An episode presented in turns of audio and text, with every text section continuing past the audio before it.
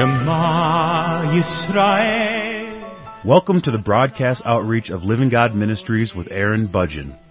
Aaron discovered Jesus is his Messiah while preparing to be a rabbi. He now teaches for several organizations and is the teaching pastor for Living God Ministries. Strongly distinguishing between the Old and New Covenants, Aaron presents the scriptures from a Judaic and historical frame of reference. Join Aaron now as he reveals the reality foreshadowed and the new life we can now experience because of what the Lord Jesus accomplished for us.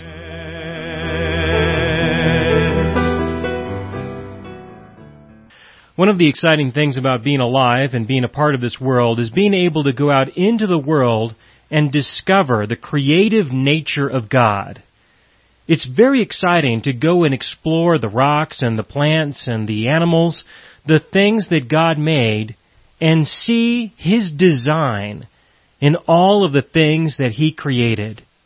When we explore ourselves even, all the way down to the molecular level, to explore and study our DNA and how we function as a person, all of these things, in my opinion, are very exciting. I really enjoy being able to take time, whenever I can, to explore the creation of God and see how He put things together because to me, the complexities are to such an extent that without question, in my mind, there had to be a God to put these things together. Because of what He has done, this world is functional, relatively speaking. There, of course, were a few changes that God made after the fall of Adam and Eve, but for the most part, we can see the functionality of what He made.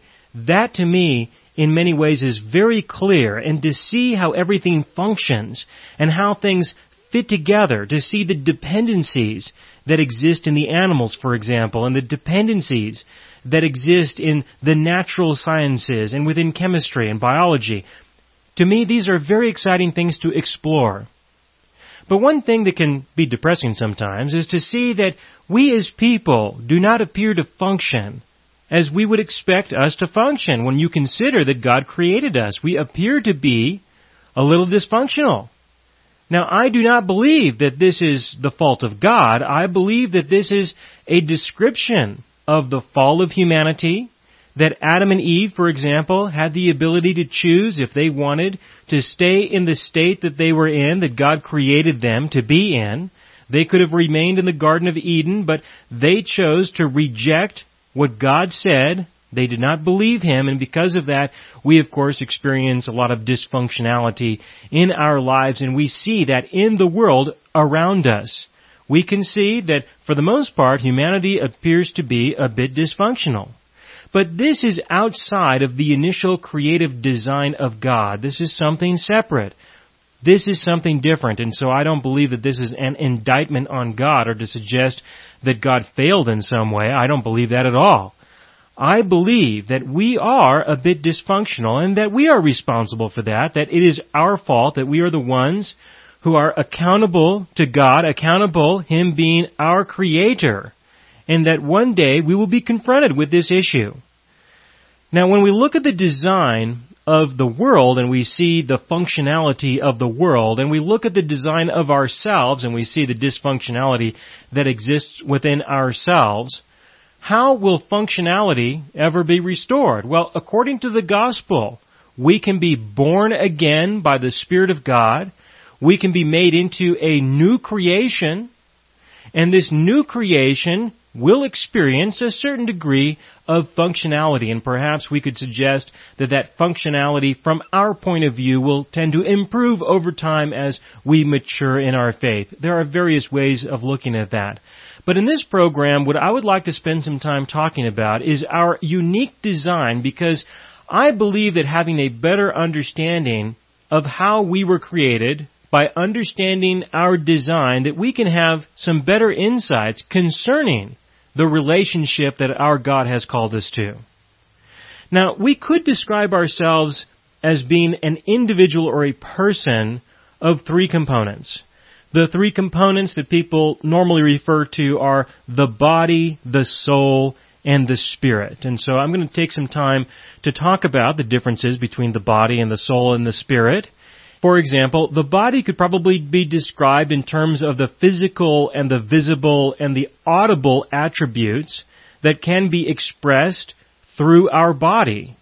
Now, of course, we have the plants and the animals and the rocks, and they themselves have a body in that sense. That they also have a physical, visible, and audible set of attributes that we can use in order to help classify these things. But the body in and of itself doesn't do a whole lot. You know, the plants and the trees, they certainly grow, but there are things that separate or make a division between the plants and perhaps say the animals. The animals, for example, have a body, they have physical, visible, and audible attributes, but in addition to that, they apparently have something that I will just simply call a soul. I will refer to what they have as a soul, and I'll describe that or define that as having a mind, having emotions, and a will. Animals have a mind to think with, emotions that will respond to whatever the mind is thinking, and a will that provides them with the ability to make a choice with regards to how they are going to respond to either their mind or their emotions or perhaps a combination of the two. And I believe that we can relate to this because we also have a mind to think with. We have emotions that respond according to what it is that we are thinking, and we have a will. We can make choices as well as the animals can make choices. I am not suggesting that we are an animal. I believe that we are distinct from the animals, that there is a difference, but just to refer to the component of the soul, to say that there is a body and a soul, I believe that we do share something in common with the animals in that small way. Now, the animal's soul governs their body. What they think, how they make their decisions, the choices that they make are reflected in their bodies, their physical, visible, and audible attributes. And so there is an aspect of government within a being, within an animal, in the sense that their soul governs their body's actions. And I think that this is very important to recognize because we also experience some of that. That when we make a choice to lift our hand or to walk a certain distance, our body is governed by our soul, governed by our mind, emotions, and will, if I was to just simply describe our soul in that way. And so we experience the governing influence of the soul over the body. Now there is one thing that I can't help but notice about animals, and that is that I have never witnessed an animal contemplating some of the things that we tend to contemplate or think about. For example, I've never seen a dog push his bone aside and express something that sounds like this. Gosh, you know, I really think that there is more to life than this. There must be something more to life than this. I mean, what is my real purpose in life? Where am I going to find meaning in my life? You know, I would like to understand more about the complexities of this bone. I would like to know what its molecular structure is. I would like to know what its rate of decay is. I mean, these are things that I personally have never seen a dog, or at least in my opinion, from my observations, I've never seen a dog contemplate these kinds of things, that this is something unique, that there is something different between people and animals. Now, the dog knows how to chew on the bone. He might even bury the bone. And so there are things that the animal will do with the bone. And of course, I believe some of these things are quite unique in the sense that I wouldn't expect a person to just sit there for an hour or two chewing on a bone or perhaps go out into their backyard and bury a bone. I mean, there seems to be some uniqueness there. These are actions that animals perform, and it appears as if they are pre-programmed, and I believe that they are, that there is a pre-programming of some kind that influences their mind, emotions, and will. That influences their physical, visible, and audible activities or responses to the world that they are a part of. I believe that this pre-programming is what we could call instinct instinct appears to be a pre-programmed set of responses given certain circumstances. It's a design within animals that they have the instinct to deal with their bones in that way. A bird will build a nest in a certain way. Animals will travel at certain times during the year. They will do different things. There is a pre-programming that is unique to each animal in terms of how they interact with the world around them that overcomes their mind, emotions, and will to an extent that I can say with a degree of confidence that they have instinct that governs their soul, that governs their body. We, however, do not have instinct. Now, I understand that there are some people who believe that we have instinct. I'm just saying that I don't agree. I personally don't think that we have instinct, not anything like the animals have. And so I will say no, I will say that we are governed by something else. Now, what I believe is that the scriptures describe a person as being composed of a body, soul, and spirit, and that the spirit of man is something unique that separates man from the animals. That we have a spirit that is unique, and I believe that this spiritual component that we have, this part of who we are, is something that allows us to have some connectivity with our God in a unique way that the animals and the plants can never experience. Now, I personally believe as a scientist that it can be very difficult to study and classify certain aspects of the spiritual component of humanity, and so I am doing my best when I talk about the spiritual part of humanity at this time.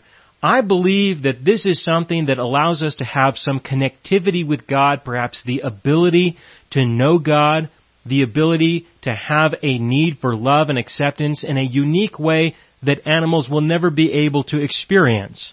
The problem with humanity, though, is that according to the scriptures, according to the description that we have with regards to the fall of humanity, what we know is that when we are born into this world, we are born spiritually dead. The good news or the gospel is that the Lord our God has provided us with forgiveness, forgiveness for our sins so that He can restore to us the spirit of life that was lost in Adam so that we can be resurrected and be made spiritually alive. But when we are born into this world because of the fall that occurred with Adam and Eve, everyone has been born into this world spiritually dead. So we have a spirit that is dead dead in the sense that it does not have what it needs in order to function as God designed it. I believe that our spirit was designed in such a way that the Spirit of God would dwell within our spirit. He would guide us and fulfill the needs that we have deep down inside in our being for love and acceptance, meaning and purpose, through the fulfillment that we would receive by the presence of our God within us, we would then be able to function appropriately. Being loved perfectly by our God, our spirit would then govern our soul, our mind, emotions, and will, which would then govern our body, our physical, visible, and audible attributes, the manifestations of the activity of our flesh would be a clear description of the relationship that we would have with our God deep down in our spirit as our body would be governed by our soul, which is governed by our spirit, which is governed by His Spirit. I believe that that was the design of God. But just like a pen will not write correctly if it doesn't have any ink in it, so also we will not function as God created us without the Holy Spirit dwelling within us. So I believe that this is a reasonable description of humanity, the description of body, soul, and spirit, and that there is a governing aspect between each one of those parts. Animals are governed by instinct, and God created us to be governed by Himself.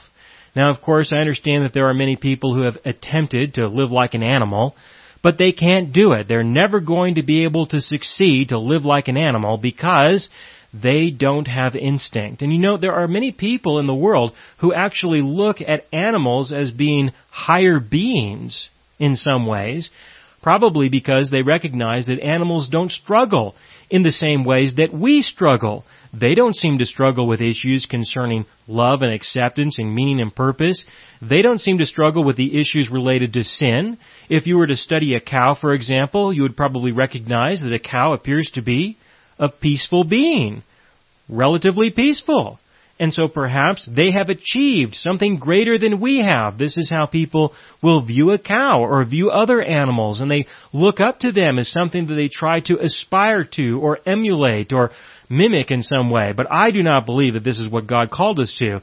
I believe what people are actually seeing is the pre-programmed instinct that was given to them by God and that they are mistaking that, assuming that that is something that they personally can achieve, but God just simply didn't create us to live that way.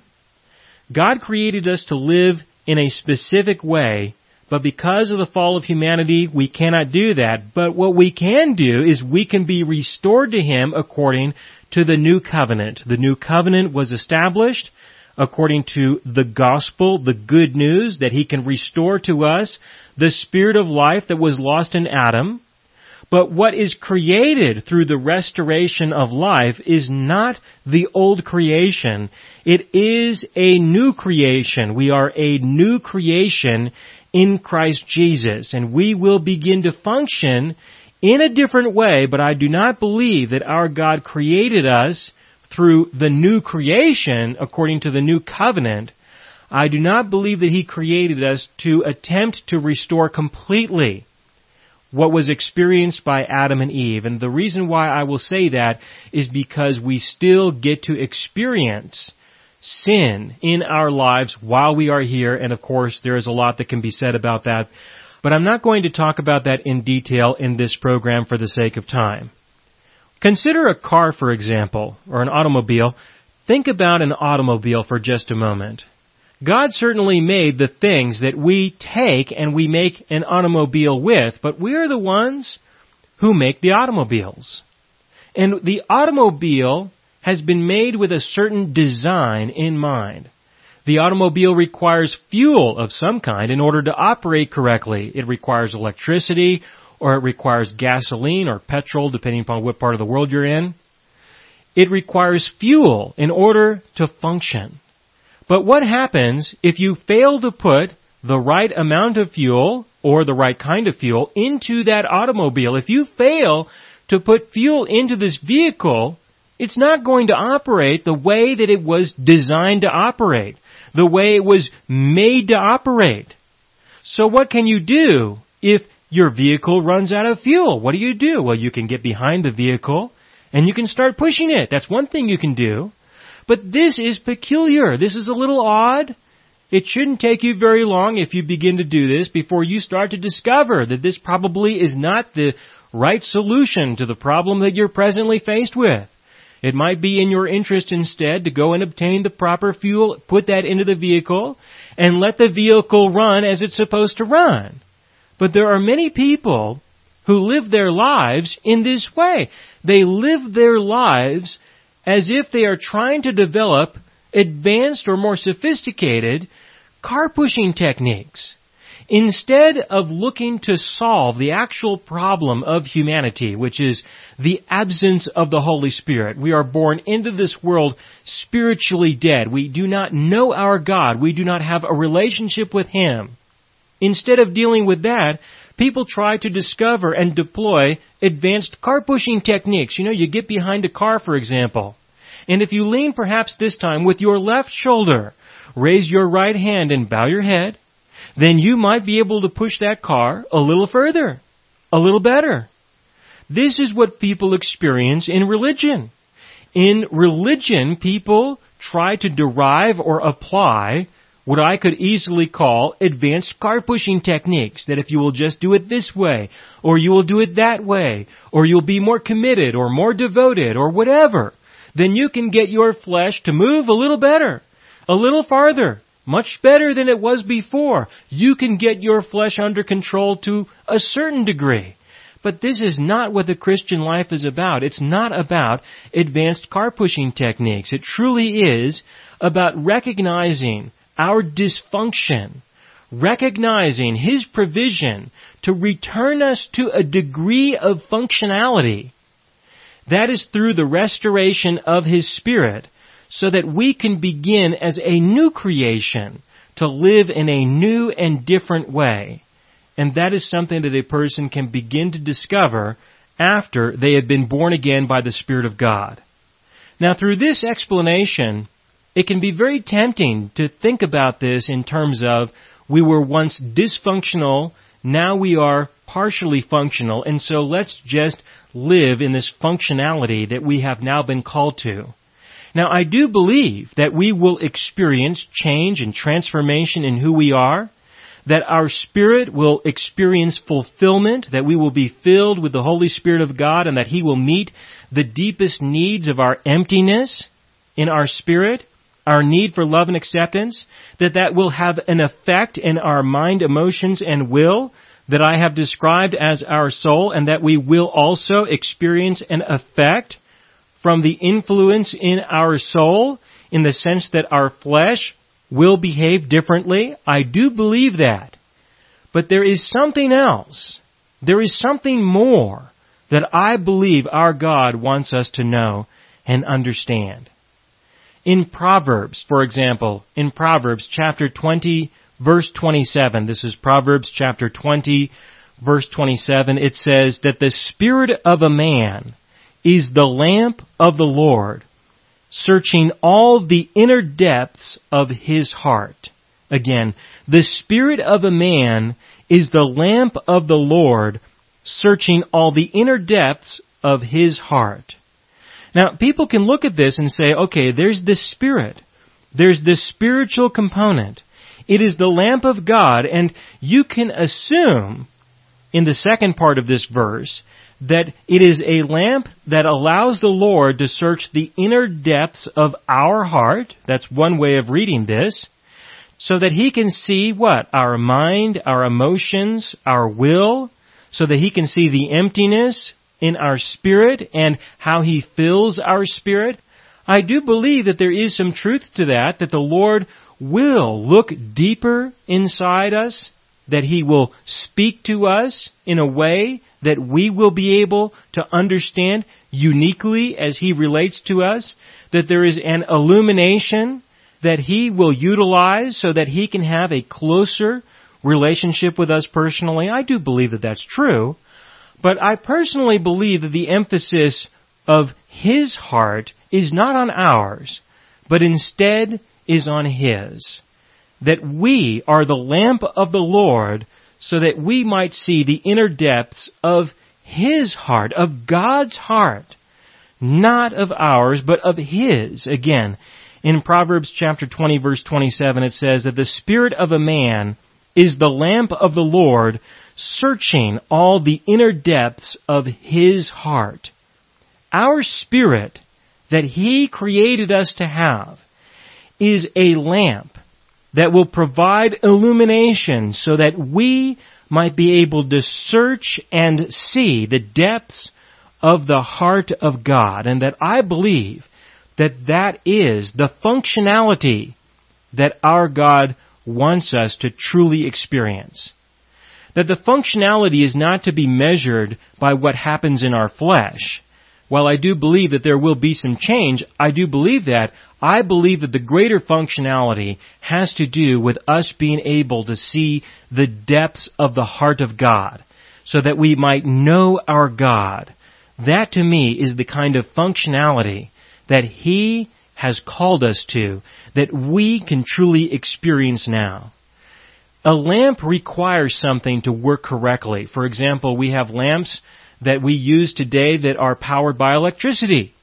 And if you don't use electricity, that light bulb is not going to turn on. There will be no illumination. You might as well stick a potato in that light socket. It's not going to matter what you have in there anymore if you don't have the electricity to go into the light bulb, to power the light bulb, to enable the light bulb to turn on and illuminate things. So also, we require the Holy Spirit within us, just as the light bulb requires electricity. During the time when this was written, people used oil. Oil in the lamp. Without oil, your lamp wouldn't function. And oil is a foreshadowing of the oil of God, as in the Holy Spirit of God that we require within our spirit, which is the lamp. Our spirit is the lamp. His spirit is the oil, and together an illumination can take place so that we might search and discover and see and experience the heart of our God. And this to me is the function, the functionality that our God created us for. Our God created us as a body, soul, and spirit. That's true. His spirit within us will govern our spirit, that will govern our soul, that will govern our body, and certainly out of the manifestation of our flesh, the invisible God can be manifested in a physical, visible, and audible way, that is true. But do not underestimate the significance of His Spirit dwelling within us, so that through the mutual participation of our lamp and His oil, we personally might see the depths of His heart and His being. The goal of the Christian life is not to find some way to make us functional so that we can get our flesh under control that can be a side effect that we can experience and enjoy. I believe that. But the real goal, in my opinion, is to know our God, the depths of His being, the true and living God and the one who He has sent.